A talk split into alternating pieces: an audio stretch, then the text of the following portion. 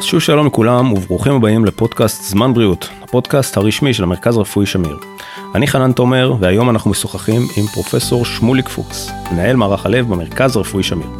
נדבר על מניעה, על זיהוי, על טיפול בהתקפי לב, נדבר על הטרנד ההולך ומתחזק של ספורט אקסטרים, איירון מן, ריצות מרתון ודומיהם, שנדמה שהולכים ותופסים תאוצה פה בצורה מטורפת, על הסיכונים הנובעים מהם, אה, ניגע בנושאים שהם ייחודיים למכון הלב שלנו, טיפול ב-CTO, הקשר בין נוירולוגיה לקרדיולוגיה, אולי אפילו טיפול באקמו, נדבר על צנתורים, על מחקרים ועל עוד ועוד נושאים ככל שיותר לנו זמן. אני מזכיר לכם כי הפרקים של התוכנית שלנו זמינים עבורכם בכל רגע באפליקציות השונות, ספוטיפיי, אפל וגם גוגל. חפשו זמן בריאות או פשוט המרכז הרפואי שמיר. במידה ונתקלתם במידע שמעניין אתכם במהלך ההקלטה, במהלך הפרק, ניתן גם לפנות לאתר שלנו במרכז הרפואי שמיר, להקליד את שם היחידה או מחלקה ולקבל את המידע הרלוונטי עבורכם. הכל נמצא שם באתר, יש פרטי צור קשר, אפשר ליצור קשר איתנו, עם המומחים שלנו, ואנחנו נשמח לענות בכל רגע נתון.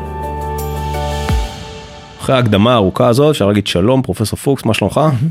שלומי טוב, בוקר טוב חנן. תודה, תודה שהצטרפת אלינו. אני רוצה להתחיל אולי איתך בנושאים הכי הכי פשוטים, הכי בנאליים, כי הרי קרדיולוגיה היא תחום גדול, מסועף, ברור לנו שלא נוכל להגיע בכל, לגעת בכל התורמים, לפחות אני רוצה להתמקד איתך לפחות בשלב הראשון, כל מה קשור לזיהוי, מניעה וטיפול. אלה הדברים בעצם שאולי הכי גם מעניינים את הציבור אה, אה, הרחב. שאלה ראשונה בעצם אה, נוגעת לבדיקות.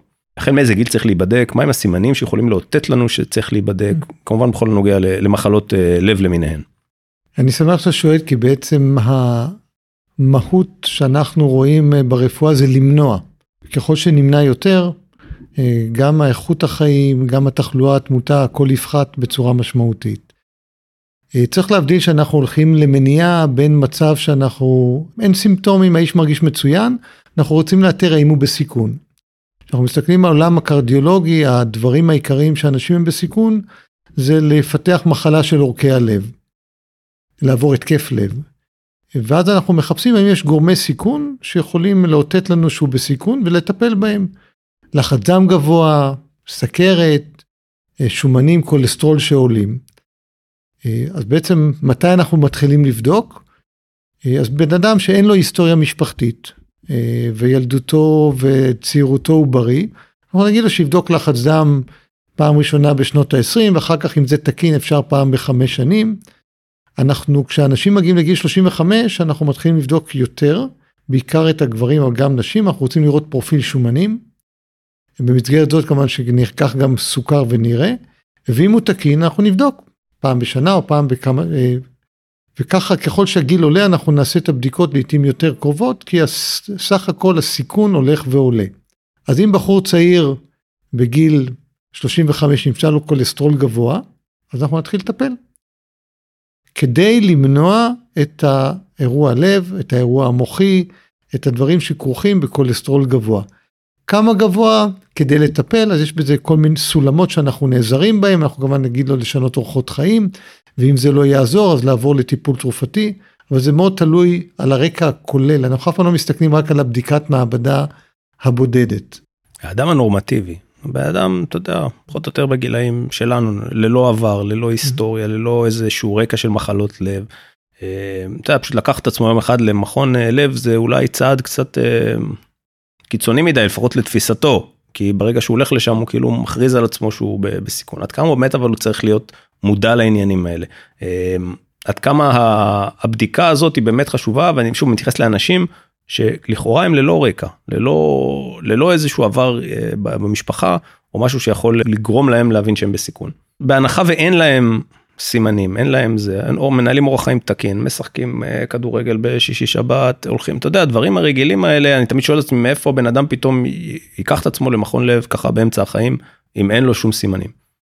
אז אחד, הוא לא ייקח את עצמו באמצע החיים למכון לב, ובמסגרת רופאי המשפחה, אנשים מגיעים לרופא משפחה מסיבות שונות, הוא יכול להגיע בדלקת בגרון וכולי, ורופאי המשפחה ויש להם את זה, אומרים, שמע, אתה בן 35, אתה אומנם מרגיש מצוין, אתה משחק כדורגל בסוף שבוע עם החבר'ה, אני רוצה שנוציא בדיקות דם, כי אתה בגיל שזה, מסתכלים, הכל תקין, תבוא עוד כמה שנים וכולי.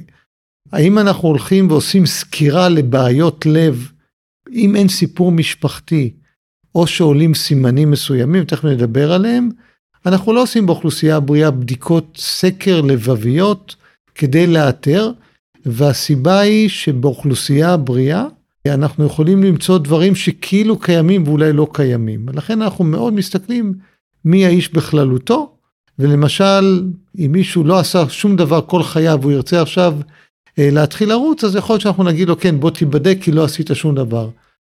אז בעצם, מה יכולים להיות סימנים? כן. אז רק צריך לבוא להגיד שהשכיחות של מחלות לב הולכת ועולה עם הגיל. הגיל הוא גורם סיכון משמעותי. והסימנים יכולים להיות סימנים שונים, החל מזה שהוא משחק כדורגל, או שהוא אפילו לא משחק כדורגל, אבל הוא הולך שלוש פעמיים בשבוע, והוא מרגיש שהוא טיפה מזייף. אז הוא יגיד, אני לא בכושר וכולי, אני אגיד, רגע, תשמע, אתה כבר בן 42. מה זה לא מזייף? סליחה שאני נגמר לו האוויר באמצע? ברור, לא, מזה... אתה אומר, קצת יותר קשה, אז בדרך כלל אנשים אומרים, תשמע, לא הלכתי בחודש האחרון, בגלל זה זה קשה לי, אה, היה חם היום וכולי, אבל אם זה חוזר על עצמו, תגיד, רגע, בסדר, אני כבר אז אנחנו מסתכלים על גיל 35 בגברים, נשים זה תמיד 10 שנים מעל, כגיל שבו אפשר להתחיל לראות מחלה כלילית, ואחר כך, ככל שזה הגיל עולה, אנחנו מתריעים, כן, אתה מרגיש לא טוב, זה לא נראה לך דבר שגרתי, תבוא להיבדק. זה יכול להיות קוצר נשימה, זה יכול להיות פתאום שבאמצע ההליכה הרגשת דופק מאוד מהיר, אי נוחות בחזה. סימפטומים בנשים, אני רוצה אולי מקדים את המאוחר, אבל בנשים הסימפטומים לפעמים טיפה שונים, זה הן מרגישות עייפות. חוסר כוח, בעיקר בגילים קצת יותר מבוגרים, וגם שם צריך לבוא ולהגיד, זה לא צריך להיות זה שאת רגילה ללכת לסופר ועכשיו את מרגישה עייפה אחרי זה, זה מבחינתי עוד פעם בגילאים המתאימים.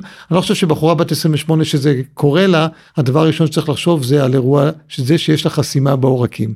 אבל אם היא בת 55, אז אני הייתי כן מתחיל לחשוב על הדברים האלה. אז בוא ברשותך בוא, בוא נסטה רגע מהליינאפ מה, מה המסודר כי הסוגיה הזאת של גברים ונשים מאוד uh, מעניינת. Uh, למה בעצם יש פערים כאלה בין uh, גברים ונשים איך מתחלקים אני יודע על חלוקה של בערך uh, 70 אחוז 30 אחוז בין uh, מבחינת התקפי לב בגברים ונשים ואתה ציינת הבדל של 10 שנים בעצם uh, נכון במועד הבדיקה אולי באמת כמה מילים על, ה, על, ה, על העניין הזה בעצם למה ההבדלים האלה ממה הם נובעים.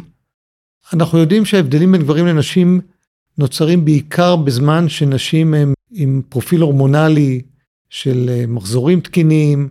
אה, ברגע שנכנסים לגיל של המנפאוזה, התחלואה הלבבית בנשים הולכת ועולה. אז בעצם המנגנון המגן זה מנגנון הורמונלי, אה, ובאמת אנחנו רואים, אבל מאוד לא שכיח לראות נשים צעירות שמגיעות עם אירוע לב. בניגוד לגברים צעירים נכון, שניתן נכון. לראות ו... נכון, אז אנחנו אם נדבר טיפה על השכיחויות אז בין גילאים 20 ל-40 שכיחות של התקפי לב וזה בעיקר יש נתונים מצוינים מארצות הברית כל שנה יוצא סטטיסטיקה באמת מאוד מאוד מפורטת על גילאים ואירועים ושם אפשר לראות שבערך פחות מחצי אחוז זה משהו כמו 4-5 לאלף איש יכולים לעשות אמאי בגילאים שבין 20 ל-40 שכמובן השכיחות יותר גדולה בין 30 ל-40 מאשר בין 20 ל-30, גם בנשים וגם בגברים, ואחר כך, וכאן זה סיבות יחסית נדירות, אבל אחר כך אנחנו רואים שגברים הולכים ועולים וזה פי 2, לפעמים פי 3 מאשר בגברים לעומת נשים, וכשאנחנו חוצים את הגילאי 55 גברים ונשים 65, אנחנו לאט לאט הדברים נעשים אה, דומים בשכיחויות. מתאזן. אנחנו, כן. אנחנו רואים אנשים עושות קטשאפ עדיין יהיה יותר גברים מנשים. הסטטיסטיקה באמת כזאת שאנחנו מסתכלים מה אחוז הגיל הממוצע שעושים התקף לב הממוצע הוא סביב 65 ושם אנחנו נראה 70 אחוז גברים 30 אחוז נשים. כשאנחנו נלך לגילאים קצת יותר מבוגרים אנחנו נראה שאחוז הנשים הוא קצת אה, יותר גבוה. גם המודעות אצל גברים אולי יותר גבוהה בגלל זה נכון זאת אומרת אה, שמה? המודעות לנושא של אה, התקף לב אולי אצל הגברים גם גבוהה יותר זאת אומרת אישה לא זה לא הדבר הראשון שיעלה לה בראש. זו שאלה מצוינת ואני חושב שזה אנחנו בתהליך שהוא כיוון נכון כי בעבר זה לא רק שנשים היו פחות מודעות גם העולם הרפואי אנחנו הרופאים שאישה מגיעה ומתלוננת על דברים שהם לא ספציפיים מה שהזכרתי קודם. היא מרגישה עייפות, היה לה קצת כאבים בכתפיים, לא שידרה וגם הרופאים לא היו מודעים שההסתמנות יכולה להיות שונה. ו-10, 15, 20 שנה אחורה הטיפול שנשים קיבלו היה אפילו פחות טוב, זיהינו את זה יותר מאוחר. המודעות אצלנו בעולם הרפואי היום היא שנשים יכולות להתייצג בצורה שונה. כן, צריך להעלות את המודעות גם בנשים שזה גם יכול לקרות אצלהן. אני חושב שיש כן מודעות, אבל מה שנקרא מודעות לציבור היא משהו שבאמת לחנך את הציבור, כי באירוע לב, לזמן ההגעה יש חשיבות עצומה ביכולת אה, להקטין פגיעה בלב, ליכולת להציל חיים. אה, אז יש, אבל אנחנו רואים גם גברים שלא מגיעים. הפסיכולוגיה האנושית זה שהלכתי והרגשתי צרבת בהליכה יומיים, וכל, ואחר כך זה הפריע לי, אבל זה צרבת, אז אני לא בעיית לב. זה סממנים שיכולים להיות הם שכיחים הם יכולים להיות לא בהכרח הכל מתקשר לשם זה נכון שצריך לבדוק את זה אבל מצד שני בן אדם שוב הגבר הנורמטיבי הממוצע שחזר הביתה אחרי לשחק כדורגל לא בטוח שאחרי הצרבת שהוא ירגיש תגרום לו ישר לרוץ לשם זה סוגיה מעניינת כל העניין הזה. נכון ולכן אנחנו מנסים להגדיל את המודעות ויש ימים שהאיגוד הקרדיולוגיה הישראלי העלה למודעות לבוא ולהגיד אחד אם אתה מרגיש לא טוב יש סימנים אלה דברים שיכולים לגרום להתקף לב. חושב שמודעות של הציבור עולה, עדיין יש אנשים שמגיעים באיחור או שהם לא זיהו את זה ואנחנו רואים את זה רק בדיעבד. אוקיי okay, אז אה, אם כבר אנחנו מדברים אה, על נושא של אה, מודעות והזכרת מקודם גם אנשים שפתאום מגיעים ש, שפתאום מחליטים לקום ו, ולעשות ספורט ועד כמה זה באמת בעייתי אתה גם מכהן כיושב ראש הפורום לקרדיולוגיית ספורט בישראל נכון? ורציתי לדבר איתך אולי קצת באמת על הטרנד הזה של אה, אה, נקרא לו ספורט האקסטרים שהולך ותופס תאוצה בארץ הריצות אה, מהמרתון האיירון מן אתה רואה את זה בכל מקום אתה שומע אני סביבי שומע על אנשים אפילו בגילאים קצת יותר מבוגרים ש, שמתחילים לרוץ ולשחות ולעשות אופניים כאילו אין. אין מחר עד כמה האנשים האלה באמת אה, נמצאים בסיכון או אני אשאל את זה אפילו בצורה יותר בצורה אחרת קצת עד כמה בן אדם יכול באמצע החיים פתאום לקום בגיל 35 נניח או 40. 35 זה לא אמצע החיים אבל יש בזה משהו כן. אבל אה, לקום ולהגיד אוקיי אני עכשיו הולך להתאמן לאיירון מן אני רוצה לעשות איירון מן עוד שנתיים. עד כמה זה בכלל אפשרי עד כמה זה מסוכן עד כמה אתה מהמקום שלך חושב שזה דבר שאפשר לעשות. אז אני אגיד מילה על הקרדיולוגיית ספורט, בעצם הקרדיולוגיית ספורט זה ענף ברפואה, בקרדיולוגיה חדש.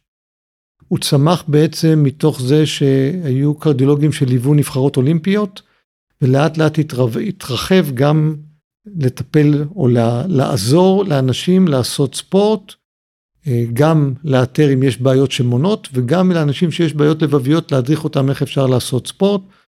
אה, ואני רק אגיד שלפני שנה וחצי, בפעם הראשונה, בעצם יצאו הנחיות אירופאיות, מה לעשות עם אנשים שרוצים לעשות ספורט כתחביב. תמיד התייחסנו לספורטאים מקצוענים, ולכן השיחה אני אפריד, מי שנמצא בספורט מאוגד, הוא עושה ספורט במסגרת ליגה למקומות עבודה, הוא רשום במועדון ג'ודו, הוא רשום במועדון ריצה, אה, כל מה שמאוגד, יש להם, הם עושים כל שנה בדיקות, ושם עוקבים, אה, כולל אה, מבחני מאמץ מגיל מסוים.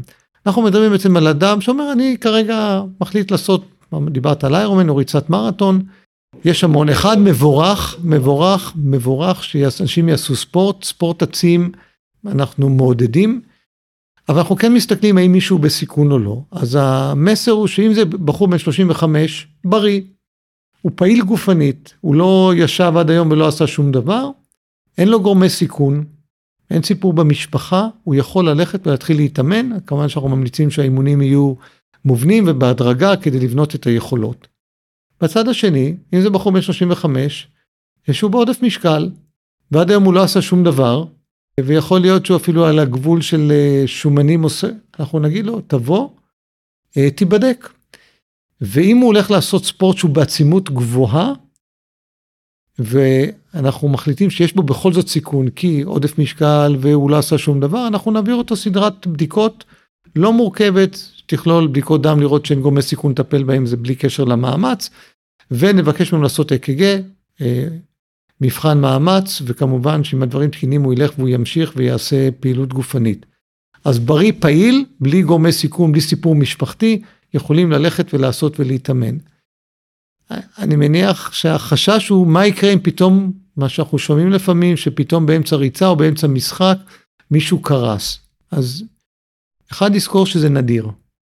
אה, באנשים צעירים, נגיד מתחת לגיל 35, אנחנו מדברים על אירועים כאלה של 1 ל-100 אלף, 1 ל-200 אלף, שברוב הגדול של המקרים זה בעיות מולדות, אה, בעיות בשריר הלב, בעיות בחשמל בלב, ולא התקפי לב. ככל שהגיל עולה, האירועים האלה שקשורים להתקף לב בזמן מאמץ, אה, הולכים ועולים. עדיין השכיחות היא אה, מאוד נמוכה.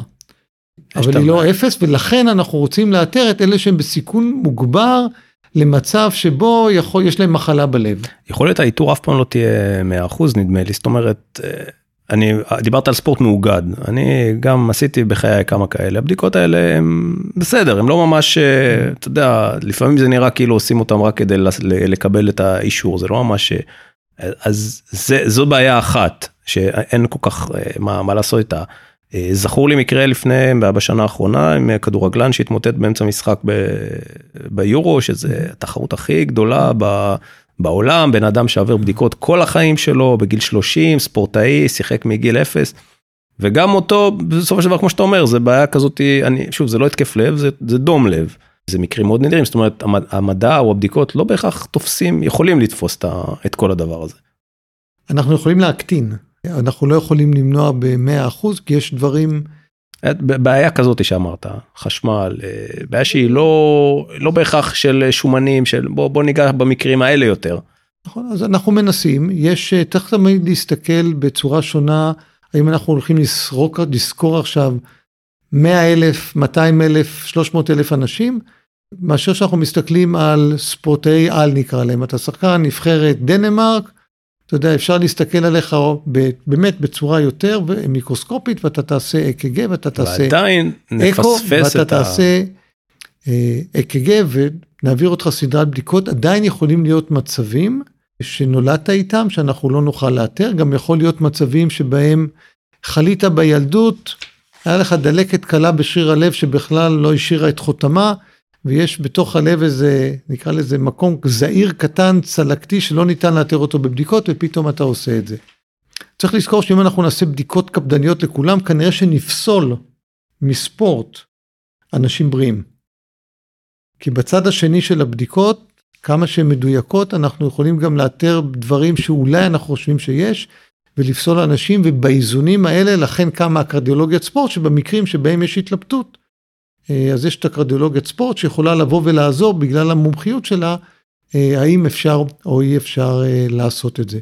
מה שאנחנו כן מורים לכל האנשים שמתחילים לעשות ספורט, אם אתה מרגיש שקשה, דברים שונים שזה לא כתמול שלשום, תעצור ותבוא להיבדק. זאת אומרת, התחלת לרוץ ואתה מרגיש, אז תעשה את הדברים האלה.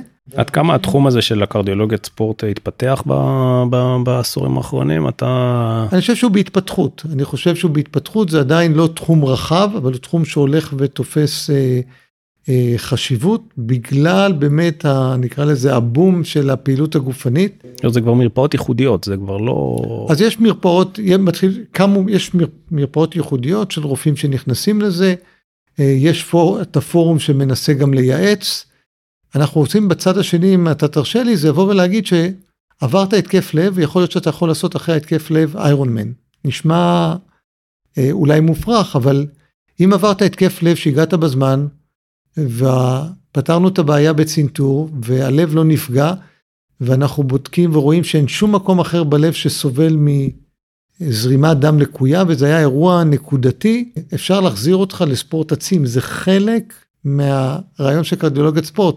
לאפשר לאדם שיש מחלת לב לחזור פעילות גופנית, כמובן בגבול שמתאים לו לעשות את זה מותאם אישית, כדי לאפשר לו לעשות אה, אה, פעילות גופנית אה, עצימה. זה מה שעושים גם פה אצל, במרכז רפואי שמיר נכון? כן. זה גם משהו אנחנו... שנעשה אצלנו זאת אומרת בן אדם שלכאורה לא לכאורה עבר התקף אה, לב עשה התקף לב באמצע תחרות ורוצה לחזור להתעסק בתחרות כזאת בעצימות גבוהה יכול נכון. לבוא אלינו ותאורטית גם לקבל אישור לעשות את זה. נכון, אז יש לנו שיקום לב אה, שבא לעזור לחולי לב, אבל בתוכו אנחנו כן, הפיזיולוגים שלנו והמאמנים יודעים, בחור צעיר שהוא רץ בן 42 שרץ מרחקים ארוכים, עכשיו עשה אירוע לב, להתאים לו תוכנית שיקום ואימונים, ואחר כך, אם הכל בסדר, גם לקחת אותו קדימה, לחזור לפעילות, לפעילות שלו. לפעמים אנחנו נותנים הנחיות. אני אתן לך דוגמה, למשל, שמסתכלים, זה מעניין, יש נתונים מאוד מעניינים ממרתונים שונים בעולם. כמה בעצם, בעצם צונחים במרתון ועושים דום לב. אז אחד זה מעט, וב' מתברר שהרוב הגדול עושים את זה בקילומטר האחרון. אתה אומר וואו אני 41 200 יש לי עוד קילומטר אתה עושה מאמץ כביר. ומה שמנחים את האנשים האלה אתה יכול לעשות ספורט תעשו ריצות ארוכות אל תעשה למשל את הפיקים האלה את השיא שאתה דוחף עד הסוף. לפעמים אנחנו אומרים תשמע אולי תרוץ חצי מרתון ולא מרתון ששם השכיחות היא הרבה יותר אה, אה, למוות פתאומי.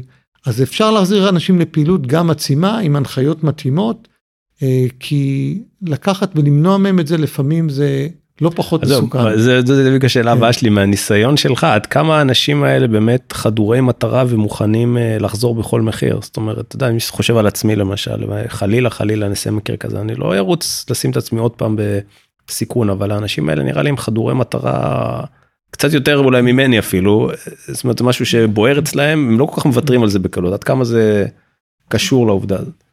צריך לבוא להגיד שבסוף אדם יכול לקום ולעשות בבוקר ספורט או כל דבר שהוא רוצה, בסופו של דבר הוא אה, הבעלים, האדון לגופו, לבריאותו.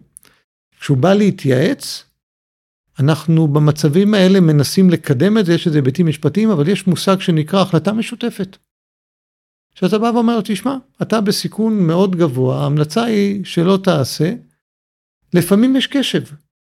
אה, ואתה מנסה לפעמים להסיט אותו מהדברים, האם יש למשל ספורט שאני לא יודע אם אתה מכיר, אבל נקרא שחייה בים פתוח, שהולך ותופס תאוצה. Yeah. כן. יוצאים ושוחים מרחקים ארוכים. ו... אה, יש לי מספר מטופלים שאומרים, תשמע, כשאתה נמצא בים, אם אתה תרגיש לא טוב, האפשרויות לחלץ ולהוציא, לנסות לכוון אותם לשחייה אחרת, לקחת אותם לאזור פעילות גופנית שקל יותר להגיב אם קורה משהו. אה, לדוגמה. הדבר השני, לקחת אותם ולהגיד להם לעבוד בדפקים מסוימים. אה, אז אנחנו עושים ולקחת ולעשות החלטה משותפת. אבל יש היענות גם במקרה הזה? זאת אומרת, בן אדם שתגיד לו אל תעשה שחייה, אל תעשה עכשיו צליחת הכנרת למשל, או משהו כזה, הוא באמת... אה, אני חושב שזה ניסיון אישי, ומהניסיון אישי שלי, להפסיק להם לגמרי, מאוד מאוד קשה, לתת להם את הגבולות של מה, עד כמה כן יש היענות. הוא יגיד, שמע, אני בסדר, אני לא אתחרה, אני אשתתף. אני אעשה את זה בקצב איטי. וזה אחריות מאוד גדולה לקחת, אתה יודע, לבוא להגיד לבן אדם אחרי שעשה התקף לב, אתה יכול לעשות את זה. זו אחריות שלנו, שלך כמטפל, של, של, של מרכז רפואי. זה נכון, אנחנו מקבלים החלטות כרופאים אה, חדשות נכון. לבקרים שיש להם משמעויות. דווקא בסיטואציה הזאת, אבל אני חושב שיש קשב בצד שני, ולפעמים ההחלטה היא משפחתית. אני חושב שיש היענות להבין. יש היענות להבין, ואני חושב שקהל שמגיע לאנשים שלא אומר להם אל תעשה שום דבר, אומר כן בוא תעשה אבל בוא נחשוב מה אתה יכול לעשות שתוכל לעשות לשנים ארוכות. שזה אחד mm. המסרים שכן עובר, בוא, בוא תמשיך לרוץ עד גיל 120, אבל אולי אתה צריך לרוץ בצורה שונה. זאת אומרת הדיוק, אני, הדיוק זה מה שחשוב, זאת אומרת לכוון אותם למקום שהם כן יכולים לעשות. נכון. לא, לא תחזרו להיות מה שאתם, אה, נכון, אומרת, לא, תתחרה, לא תתחרה לפודיום, בדיוק, אלא אבל תשתתף. תשתתף. נכון. זה יפה מאוד. כן. זה... כמה כאלה סתם מתוך סקרנות אה, החזרת לפעילות בשנים האחרונות פה בשמיר אחרי אחרי שעשו התקף לב או חוו איזשהו. אירוע? תראה, מספר אנשים שעושה ספורט עצים מאוד ועובר התקף לב הוא לא גדול, אבל זה קיים, אני חושב שהם, אני לא אגיד עשרות רבות, אבל בטח ב-10, 20 או יותר, וזה הולך ועולה, שזה באמת להחזיר אותם לספורט עצים, אני מדבר, לא להחזיר אותם לפעילות גופנית רגילה. אגב, באמת, אה, אם כבר אנחנו מדברים על זה, אז אה, סוגיה שמעניינת אותי, אה, ההבדל בין לב רגיל ללב אתלט. אנחנו יודעים על שינויים שהלב עובר במהלך פעילות ספורטיבית עצימה לאורך זמן, אולי אתה יכול להרחיב קצת על הדבר הזה. מה, מה הם השינויים בעצם שעובר אדם כזה שמתחיל לעשות ספורט עצים נקרא לזה ככה, עד כמה הלב שלו או בכלל הגוף שלו עובר שינויים ש... בוא נלך ככה מבדילים אותו מאדם הנורמטיבי. באמת בספורט עצים בנפחים גדולים, בדרך כלל זה באתלטים ממש, אה, השינויים הם שינויים שבעצם הגוף יוצר כדי לאפשר ללב לעמוד בעומס. לתת תפוקת לב טובה במישהו שרץ 100 קילומטר בשבוע לאורך שנים, אה, ואז בעצם נוצרים שינויים פיזיולוגיים שמאפשרים ללב, הלב טיפה מתרחב, טיפה מתעבה, נעשה מאוד מאוד יעיל, וכאן צריך להכיר את זה כי לב טיפה עבה, טיפה מתרחב, זה גם יכולה להיות מחלה. ולכן יש, אה, אנחנו מייצרים פרמטרים או אמות מידה איפה להבדיל בין לב אתלט ללב חולה, ויש איזשהו אזור אפור במדדים שאנחנו צריכים להיות אה, מודעים אליו. הדפקים הרבה יותר איטיים, צריך לבוא אה, אינדוריאן, אחד הרוכבי אופניים בטור דה פרנס, אז הדופק שלו במנוחה היה בין 30 ל-35, שמישהו רגיל יש דופק 35, רגע, מה קורה, אולי יש לך בעיה בקצב הלב, אבל זה הקצב שלו, יכולים להיות שינויים ב-EKG שהם אה, אופייניים והם לאו דווקא מלמדים על מחלה. בצד השני צריך לזכור בספורט הזה שהם יכולים גם, אה, יכול לגרום גם למצבים רפואיים ששכיחים יותר, כמו למשל קצב לב לא סדיר. אנחנו קוראים לזה פרפור פרוזדורים שזה מחלה שכיחה בגיל המבוגר, אבל גם אנחנו רואים בשכיחות קצת יותר גבוהה אצל ספורטאים שעושים ספורט עצים, כי הלב שקצת מתרחב וטיפה נמתח, זה גורם גם לשינויים האלה החשמליים. ויש עוד שינויים שיכולים להיות לפעמים בעורקי הלב, הזרימה נשארת מצוינת, אבל כתוצאה מאמץ ושכל הזמן הלב מתכווץ ומתרחב, יכולים להיות טיפה הסתיידויות. אה, כנראה שהמיקום שלהם הוא כזה שזה לא חוסם, אבל זה יכול להיות. וזו שאלה שבעצם, שאלה שבאה ואומרת, האם אנחנו, יש מה שנקרא צורה של האות U, שמעט מדי זה רע והרבה מדי זה גם אולי לא טוב, נתונים כיום שאם אתה עושה ספורט עצים אתה בסופו של דבר, אה, ואני חושב שזה נתון, אנשים שעושים ספורט בכלל ובטח ספורט עצים, חיים יותר 6 עד 8 שנים. וואו. אין לנו אף תרופה שמאריכה חיים כמו פעילות גופנית סדירה. אה, ב... לא בהכרח עצימה אבל. נכון, אנחנו, יש עצימה ועצימה מאוד. אדם הנורמטיבי שילך בצורה טובה או, כן, אנחנו רואים את זה כן, ככל שהספורט קצת יותר עצים וקצת יותר ממושך, יש איזה אפקטים מגינים יותר. אה, אבל אתה יודע, מי שהולך שלוש פעמים בשבוע יחיה יותר, אין מה לעשות. מי שירוץ שלוש פעמים בשבוע ויעשה מרחקים ארוכים וכולי, אולי יחיה קצת יותר. אבל באופן עקרוני, הספורט, המסר הוא שפעילות גופנית שהיא בנויה נכון, מאריכה חיים משמעותית. ולכן המאמץ הגדול להחזיר את כולם או לאפשר פעילות גופנית וגם לאתר את מי שבסיכון ולאתר את זה מוקדם כמו שהתחלנו. מפה יוצא ישר אה, להירשם למרתון אה, הבא נראה לי. אפשר, אתה מבטיח להיות כמה שנים זמן. בחיים. כן. אם תמשיך אם תעשה מרתון אחד ואחר כך תהפוך להיות צופה טלוויזיה. סביר להניח שזה מה שיקרה. זהו אבל אם אתה תחליט שאתה רוצה לרוץ או לעשות פעילות לאורך שנים. תראה פעילות לאורך שנים אה, אני לא רואה את עצמי עושה מצד אחד אני עושה אבל לא בעצימות גבוהה מהיכרותי עם עצמי נראה לי שזה ככה ככה זה גם יישאר. אה, ברשותך אני רוצה להספיק אה, להתקדם לעוד אה, שניים שלושה נושאים שנשארו לנו. דיברנו על רצינו לדבר על הקשר בין נוירולוגיה לקרדיולוגיה. דיברנו על פרפור פרוזדורי מקודם הזכרת את זה ככה בחצי מילה ואולי באמת איזה כמה מילים על, על הקשר הזה ועל איך, איך, הוא, איך הוא בא לידי ביטוי פה במרכז רפואי ומה בעצם אנחנו מה בעצם אנחנו עושים כאן אז קיים קשר מצוין אה, במרכז שלנו בין אה, נוירולוגיה לקרדיולוגיה. אה, אני רק אגיד שזה בעיניי מאוד מאוד טבעי, בתחום בעיקר של למנוע אירועים מוחיים. הגישה הקרדיולוגית העולמית שזה בעצם לא לב, זה לב וכלי דם. ואנחנו למשל כמומחי לב כל הזמן רוצים להקטין גם אירועים מוחיים, זה חלק מהעשייה שלנו. יש פה מרכז מצוין לטיפול באירועים מוחיים. החל מטיפול בצנתורים מוחיים, שבאמת מה שהתרחש בשנתיים האחרונות הוא מדהים, ביכולות, ב... אני מצדיע, שמח להיות אה, חלק משותף אה, לפעילויות האלה.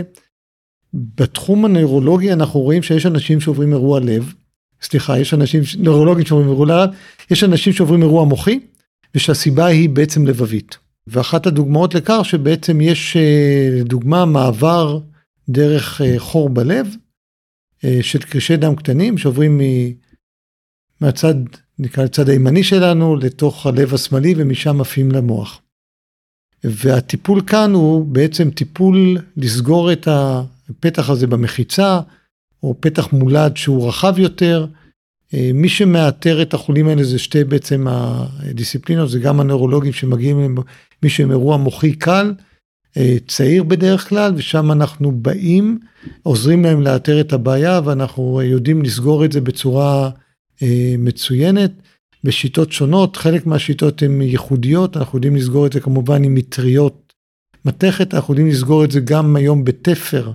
במקום לפתוח את הלב ולעשות תפרים כמו שעשו הכירורגים, אנחנו יודעים לעשות את זה צנתורית, אה, וכמעט לא להשאיר שום דבר בלב חוץ מתפר אה, אה, קטן.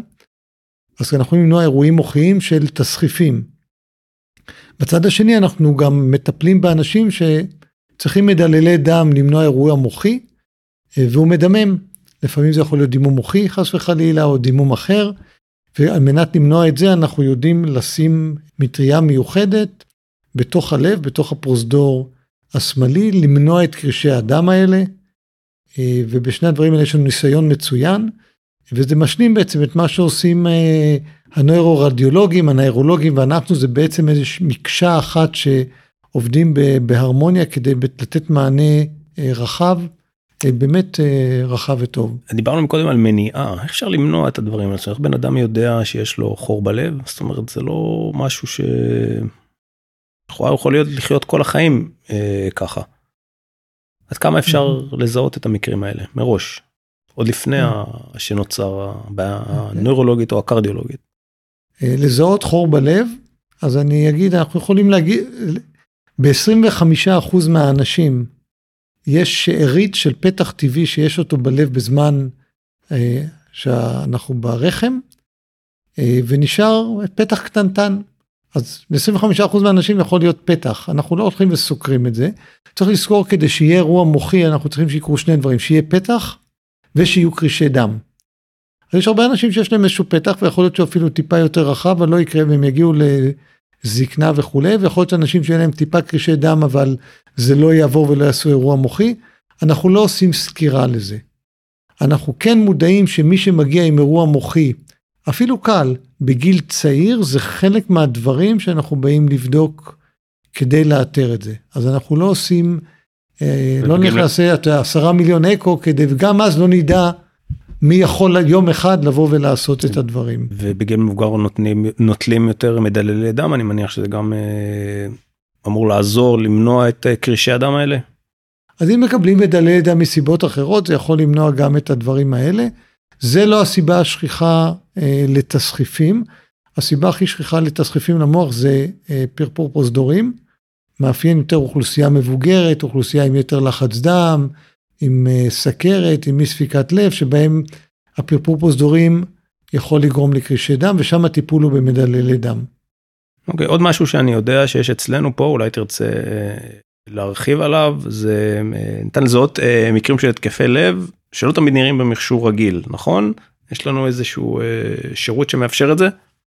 הנושא הוא בעצם אנשים שמגיעים התקף לב, אתה מצנתר אותם או אתה מוצא שעורקים לא חסומים. ואז השאלה עולה למה הם עשו התקף לב. האם העורק באמת בריא, אנחנו יודעים להסתכל בפנים.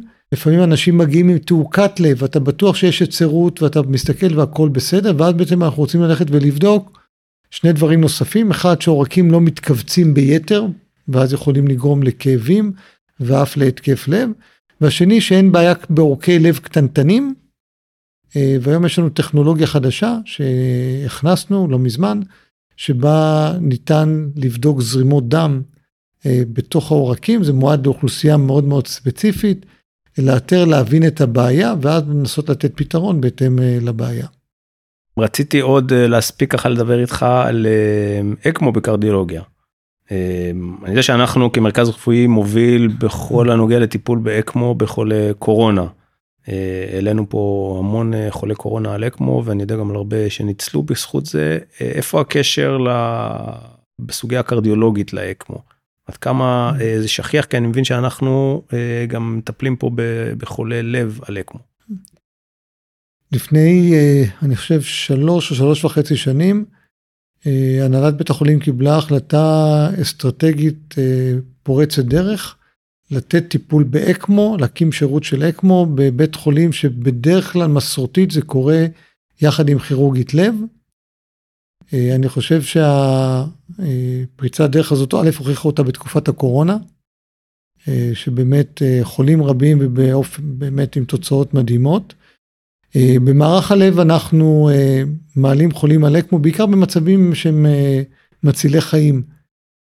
חולה שקורס, הלב מפסיק לעבוד, ואני יכול לשתף אולי במקרה של, בלי לחשוף פרטים, אבל בחורה צעירה עם מחלה נדירה של לחץ דם ריאתי מאוד מאוד גבוה, שבדרך כלל אסור להיכנס להיריון, נכנסה להיריון, לא רצתה לעשות הפלה, כמובן מסיבותיה, והגיעה בעצם לכך שהיא צריכה ללדת.